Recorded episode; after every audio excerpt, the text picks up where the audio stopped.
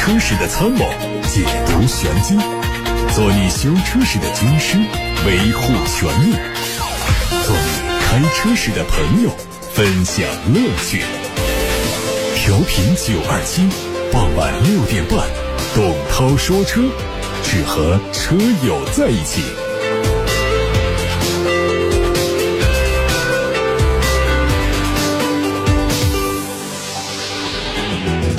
大家晚上好，我是董涛，欢迎听我说车，可以把选车用车的问题发到直播间了。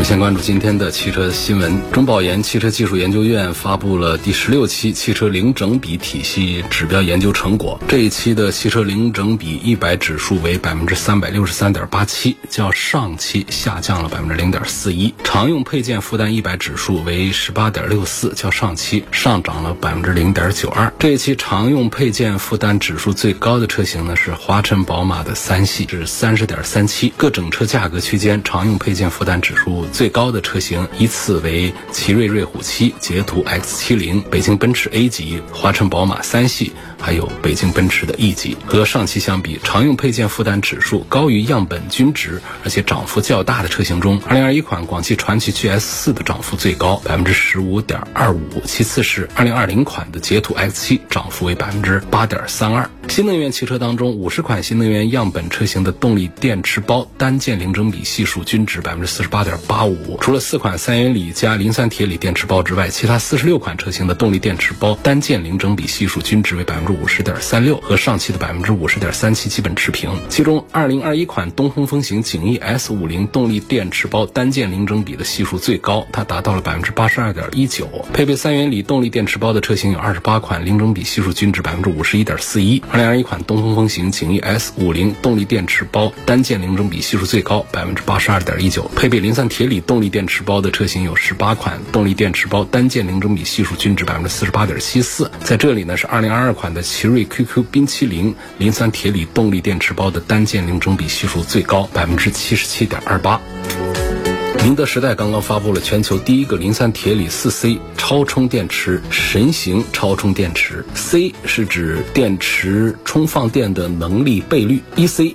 代表的是电池能够在一小时充满电，四 C 代表的是能够在四分之一小时，也就是十五分钟之内充满电。宁德时代国内乘用车事业部 CTO 介绍说，这款电池能够做到充电十分钟，续航四百公里，拥有七百公里的超长续航能力，并且能够实现全温域快充，即便是在零下十摄氏度的低温环境下，也可以实现半小时把电量充到百分之八十。官方表示，神行超充电池将在今年底实现量产，明年一季度正式上。是电动汽车的上半场竞争还在延续，电池技术的升级还在不断影响市场的竞争格局。这次神行超充电池的发布，毫无疑问拉开了另一场军备竞争的序幕。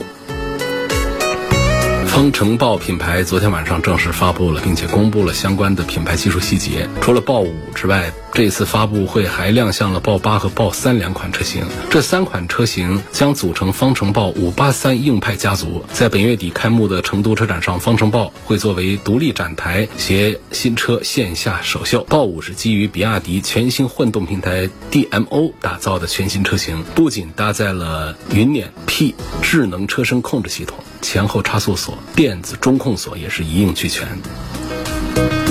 国产全新宝马 i 五已经完成了申报，明年元月份应该在华晨宝马的大同工厂投产。作为第八代宝马五系的纯电版本，它的外观沿用了全新一代五系的设计，勾勒出了更加鲜明的棱角感。前脸部分呢？双肾造型的环形光耀格栅、回旋标式的日间行车灯，这些熟悉的设计都有出现。格栅前后杠、窗线、轮毂等细节处可以选装香槟金色的装饰条。车身的侧面的霍氏弯角处设置了五的光耀标志。充电的时候可以产生蓝色的呼吸效果，是为国内用户带来的专属设计。这次申报的车型是三五 L 版本，采用单电机后驱的动力形式。搭载一台来自于 ZF 电驱的两百五十千瓦电机，使用的是来自于华晨宝马生产的三元锂电池组。上汽通用宣布，将在近期对旗下搭载 VCS 智能座舱系统的部分车型启动新一轮的 OTA 远程升级。这次升级围绕着语音引擎、第三方生态应用、导航、交互、智能辅助驾驶等板块，带来多项新增功能和体验优化。首批升级车型包括2023款凯迪拉克锐歌后驱长续航豪华版、后驱长续航尊贵版和四驱高性能尊贵版三款车型。更聪明的全新一代语音引擎是这次 OTA 升级新增功能中的最大亮点。和上一代相比，它针对双音区交互精度、交互速度、多场景控制能力和跨场景交互能力四大方面做了全面升级，让语音交互变得更精准、更快速、更自由、更流畅。上汽通用表示，相关新功能将在年内通过 OTA 升级，陆续搭载至旗下不同的电电动汽车和燃油车的产品上。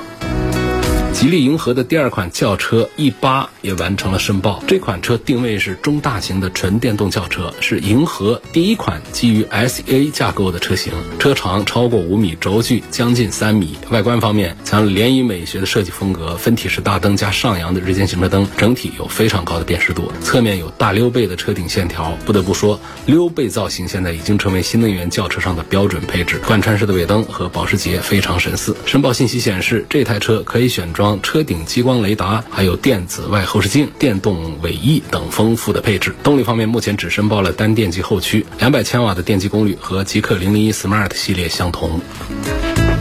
最后是兰博基尼第一款纯电动车的消息。这家以高性能、高价格而闻名的超跑品牌，一直对生产纯电动车保持着谨慎的态度，认为电动汽车是无法达到内燃机汽车的性能水平的。但是，随着电动车技术不断进步和市场的不断扩大，兰博基尼也终于决定要推首款纯电动车。这款车的预告图已经曝光，但是只展示了低矮的跑车轮廓，推测它会定位为二加二座椅布局的 GT 车型。更偏向于日常驾驶。官方说，实车会在即将举办的原石滩车展上首次亮相，量产版会在二零二八年左右推出。以上是今天的汽车资讯，欢迎大家接下来把选车用车的话题问题发到直播间来讨论。发送的通道有三个：董涛说车。微信公众号是一个，董涛说车 Pro 微信公众号是一个，还有是八六八六六六六六热线电话打通留言。现在来回答大家的问题。有个网友说：“主持人好，本月七号刚提的新车，二零二三款的宝马 X 一，总共开了三次，不到一百公里。十五号到四 S 店贴的膜，取车的时候就发现空调坏了，然后丢在那儿检测，自己打车回家。十六号就第二天，售后人员打电话说是风扇坏了，要从德国进口配件，至少半个月。新车出现这种问题，我该怎么？”维权，希望给个建议。怎么维权呢？这个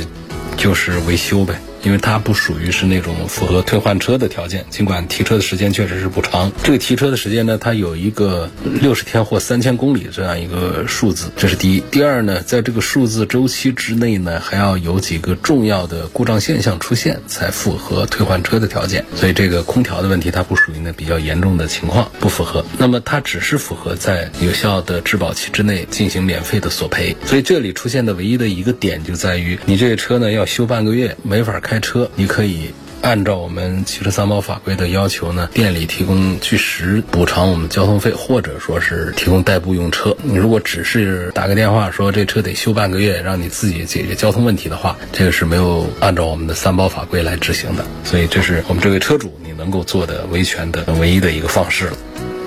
东风本田的新款英仕派如何？哪一款值得入手？英仕派和雅阁这两个是我们的燃油车里面的代表产品，尤其是雅阁，它的销量啊、号召力要更强一些。英仕派呢，虽然说标价标的比这个雅阁还略高一点，但实际上现在终端的成交价已经和雅阁的终端成交价都一样了。也就是说，英仕派它其实已经不具备终端的价格上的优势了。这种情况下，显然是影响力更大的雅阁更值得考虑一些。雅阁和英仕派确实就是一个车，区别非常的小。那这时候我们在同样价格上选的话，还是选这个品牌影响要更强一点的，这样对我们的保值各方面都还是有好处的。包括在实际的销量表现上，雅阁也是力压英仕派的。所以在这一组推荐当中，我会建议这位朋友可以看一下雅阁。想问一下，奥迪 A7 值不值得买？这个不值得推荐了，因为奥迪的 A7 呢，早期的进口 A7 呢是值得推荐的点在于。第一它在外观形式上呢，跟普通的三厢车不一样，它有一个溜背的那种轿跑的那种 GT 的那种风格在里头，所以它在街上的颜值拉风度，它是要更高一些的。第二点呢，就是它本身在动力和底盘的调教上是偏向运动，开起来是比三厢的轿车奥迪 A 六是更动感、更有感觉、更有意思的。再加上它一个进口车的一个身份，所以它卖的贵一点，仍然是很多人为它买单。那么在上汽奥迪的车间里出来的这个 A 七呢，在形式上已经变成一个普通的三厢轿子车了。然后在动力、在调教各方面，跟这个 A 六也没有说更偏向运动好玩，就是它的一个是形式上的，二个是驾驶上的，这两个层面的个性化程度都已已经丧失殆尽，所以呢，市场对它不认可，这个是可以预见的。如果说这样一个车，就是我们换一个地方生产，把 A 六叫成 A 七，于是它就可以也还卖的不错的话，那其实是反常的。我们现在中国的消费者已经比全球的任何一个国家的汽车消费啊都更加的挑剔，更加的精明了。因为它不像前些年可以随便怎么糊弄一下就可以的。所以这个 A 七呢，在市场上的表现就非常的惨淡，一个月卖个几百台这样的车，我们买它干什么？价格上也没见得有什么优势。所以就喜欢这个奥迪的三厢中大型轿车的话呢，踏踏实实去买个 A 六 L 就好了。不超过十万块钱买一个燃油 SUV，推荐一款，这个可以考虑一下。奇瑞刚刚上的一个欧盟达，这是一个 A 零级的一个燃油 SUV。这个车的卖点呢，在形式上还是很潮酷。第二个呢，就是在动力上，奇瑞的那个自主研发的中国新十佳发动机啊，鲲鹏动力 1.6T，那还是很厉害的，是奇瑞自主研发的一整套的新的这个动力系统。那这套系统呢，在燃油效率方面呢，动力表现方面呢，还有发动机变速箱的匹配方方面，都做得非常的出色。另外呢，作为这个八万块钱的这么一个价格，它的配置啊，说出来那还是非常强大的，它超越了同价位的很多的纯电动车的这样的一些智能化的配置。这在一个入门的一个燃油 SUV 上是比较难得的。比方说，它有 L 二点五级别的 ADAS 智能驾驶辅助系统，这套系统里面像自适应巡航啊、自动刹车啊、前方碰撞预警啊、一百八十度的透明底盘呐，这样的智能辅助驾驶功能，都是我们常常说的，就是二十万左右甚至更高级别的这些纯电动车上会比较多来做配置的。而它在这个上十万的一个车上，八九万的车上都已经带上了。另外再说几个硬指标、硬件的配置，比方说二十四寸的环绕大屏、双屏信息交互、三指飞屏操控啊、手机远程控制、前排座椅加热通风、真皮方向盘带加热的、索尼品牌的八喇叭音响、五十瓦的手机无线充电、水晶电子档杆、六十四色的氛围灯等等等，就这样的配置你来 PK 同级别的车型，它肯定是超值的，是犯规的。一般来说就是这样的配置都是在二三十万的产品上才会有的，它直接上到了八万块钱的小车上，所以这个配置是很厉害的。它不光是只是堆砌了一堆配置啊，我前面讲的它的动力体系鲲鹏动力，再加上它的这个安全设计，也还是做得很不错的。从这些方面上讲，还是推荐这个朋友不超过十万块钱，就是八万块钱起步的这个奇瑞的欧盟达 A 零级的燃油 SUV 可以看一下。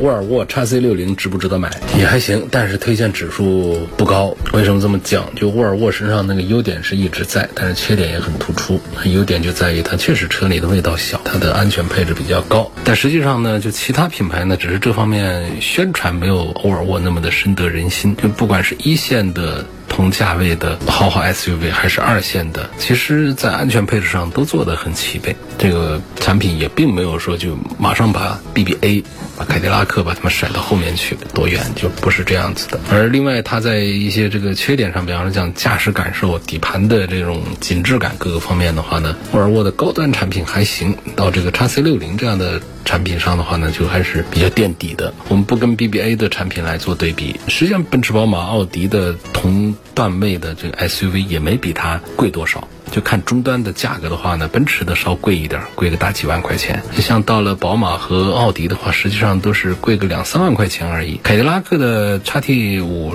其实驾驶品质比它还要更好，价格终端的可以比它更低，所以就是这个方面的优势它就不明显，就是它的性价比优势。你要横着对比，你单看它的打折的力度的话，那倒还是觉得捡个便宜。从将近四十万的价格，现在卖到一个三十万的这样一个水平，好像是是优惠幅度挺大。但是你看一下其他品牌，它不都是挺大吗？所以我们如果放弃一线的 BBA 的话，说实话，就是三四十万这样的一个段位区间来说呢，我觉得我们买这些三四十万车的时候，这三五万块钱、五六万块钱的价格的差异，这个敏感性也不那么大吧？就是我们是否可以考虑，就现在我讲一线、二线放一块儿，这个中型的。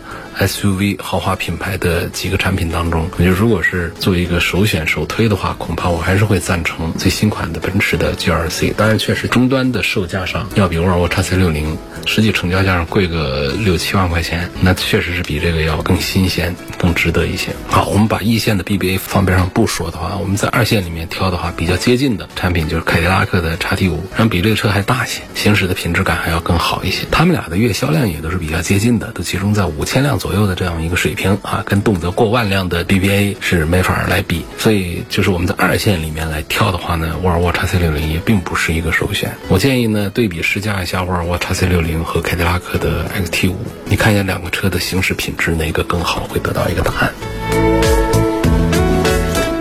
网友问说：“这个汽车的动力电池啊，手机的电池啊，它到底怎么充电是最科学的？如果还有百分之五十的电量，这会儿刚好有时间，条件也具备，我插上线就开始充电，是否科学合理？尤其是手机充电，现实生活当中大家经常这么做，也没有什么不良的现象发生。手机电池和汽车动力电池它还是有很大区别。手机电池你怎么小心的？”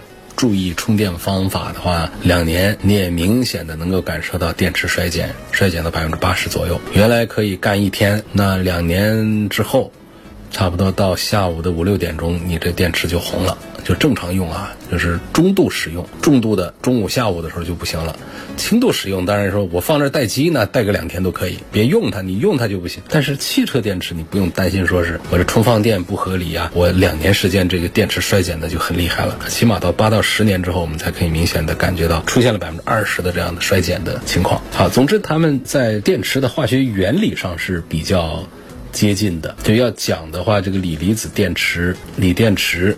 为主啊，它的结构有正极、负极、电解质、隔膜、外壳来组成。它的主要负极材料呢是碳，那就是一般用的是石墨。另外呢，这个含锂的化合物呢来做正极。含锂的化合物呢，它有几种做法：磷酸铁锂、锰酸锂，还有钴酸锂等等啊，这就是锂电池。那么这个石墨这个东西，它是有个层状结构的。那么它在电池满电的状态下的话，它的负极上的石墨层之间，它是有大量的离子的。那放电的过程当中，锂离子就会从石墨层当中脱出啊，进入到处于这个正负极之间的电解质当中。这些电解质主要是有机溶剂，它可以跟这个锂离子结合起来。它起到运输锂离子的作用，就这样的一个基本原理。电池的健康状况呢，跟电池的结构变化是密切相关。我们要知道哪种充电方式更加健康，实际上就是要了解哪种充电方式对电池的结构影响最小。我们都知道电池它有一个循环寿命啊，像手机锂电池的循环次数是保证在五百次以上。这个循环寿命一般定义呢，就指的这个锂电池啊，它进行深度充放电的时候，它的容量能够保持在百分之八十以上的循环次数。也就是说，电池从满电到没电。再充满到没电，这样循环五百次以后，它的电池容量应该是在原容量的百分之八十以上就行。那如果说时间再长的话，就可能变成原来容量的百分之五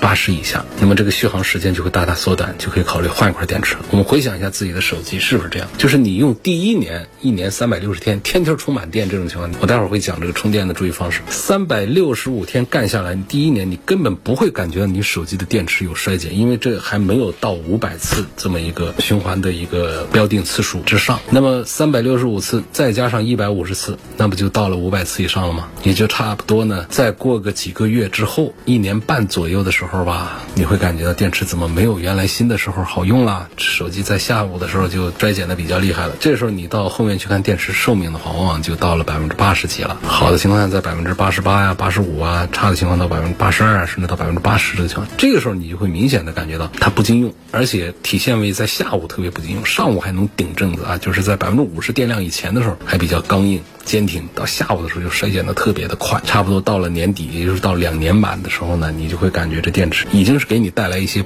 不方便了，就是。非得轻度用了，要正常用的话就管不到晚上去了，就得中间得充一次电了，是不是都有这样的同感？你不管是用的华为手机、苹果手机还是什么手机，大家其实这个电池容量大同小异，区别不大。新的时候大家都挺好用的，到旧了就不大。当然，华为有几个产品，它那个折叠屏啊，那几个那电池那是特别的不经用，新的都不经用。你看这个电池好用不好用？你包括用的时候热不热，充电的时候热不热，都能看出来这个电池好不好。这扯远了，就讲呢，就是五百次。这么是一个坎儿，大概一年半左右的时候呢，我们的手机电池通常都会衰减。所以这个时候呢，我们就讲我们注意一些什么，可以让我们电池的衰减时间来得更晚一点。第一个呢，就是避免电池充电过满。就是说电池上实际上是有保护模块的，你不用担心电池过满就怎样了。但是在理论上讲，确实是充电过多对电池来说它就不是一个好事。就是我们在充电的时候，并不需要，也最好不要要把电池充满到百分之一百，因为这样会加速电池的老化。一般来说，不管是手机电池还是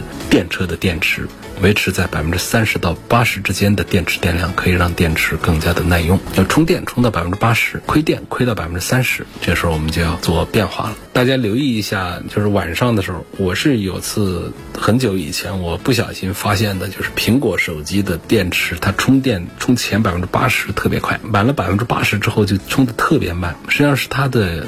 智能化的一个程序，故意的在减缓百分之八十以后的这个充电的速度，就是把它从快充转入到一种慢充当中。因为快充是我们生活便利的需要，而慢充呢是我们维持电池寿命的一个需要。所以我们在电动汽车这个事上也是一样的。尽管我们有很多的超充桩，但是不提倡大家每次把电干光了然后去超充。这就涉及到了我们的第二个点，就是避免电池的过量放电。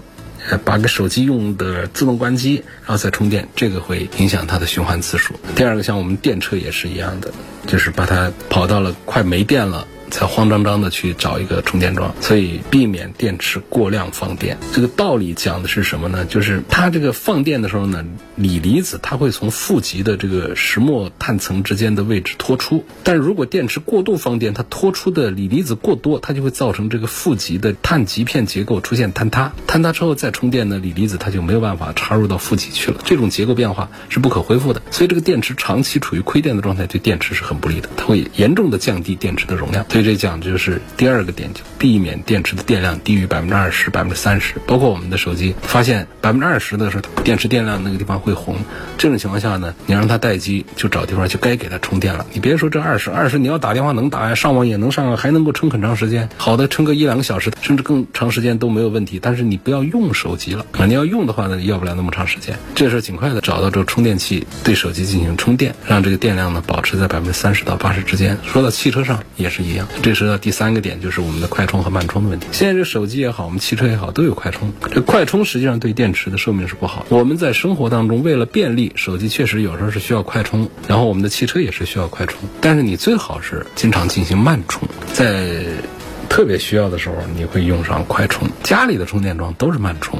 商业的充电桩一般来说呢是快充比较多，超快充那桩位就比较少，它的电池的伤害它就要更大一些。当然我们也需要这样的情况，所以就特别提醒我们的汽车的车主、电动车的车主，像插混呐、纯电动车的，就是第一个点呢，不用每次把它充的爆满；第二个点呢，不用每次把电跑干。那尽量的在百分之二三十的时候，你要找地方去充电。第三个点呢，就是能够在晚上本身有一个用电高峰、波峰波谷的一个问题，也可以省点电钱。晚上设置一下，在低谷的时候充电，就是用慢充的方式充电，尽量的避免每次都着急了、着急忙慌的去找一个快充，巴不得十分钟、八分钟的就把电给干起来。这种，这是对我们电池的一个保护。我们前段时间还有开电动车的出租车朋友，因为我们做生意嘛，就希望能够耽误我们做生意。的时间更少一点，能够快点充，马上恢复到运营的状态去。但这对我们的电池它就是矛盾的，这就是对我们电池是不好的。那以上讲的就是我们手机电池和汽车电池的使用，就是几个点。首先是避免过量放电，这是排在第一位要注意的。第二重要的是避免更多的快充，尽量的慢充。第三个点是避免每次都充的爆满，就是维持在百分之三十到八十之间的这么一个电量，你给它多次。充电都是可以的，就是锂离子电池，它适合多次少量，就是我们人吃饭一样，少吃多餐，那不要每次都饿坏了再去吃，一吃又吃个特别饱，撑着。按照这个胃的原理，我们来想这个电池，少吃多餐就会比暴饮暴食暴饿能够更长时间的保持一种健康的状态，就可以增加电池的循环次数，浅充浅放，没电就充，充完就拔，就这样的几个注意的要点吧。今天的互动就到这儿结束了。还有更多的话题问题的话呢，可以明天也可以通过我的全媒体平台收听往期节目的重播音频。他们广泛的入驻在微信公众号、微博、蜻蜓、喜马拉雅、九头鸟车架号、易车号、微信小程序梧桐车话，还有抖音等等平台上，找到董涛说车的专栏，就可以找到我。有个网友给我留言说，岳阳机场禁止特斯拉进入的标志牌已经撤下来了，但是这种针对特斯拉的营商环境是不可取的。公平公正的竞争市场环境是对大家最有益的。说得好，明天再见。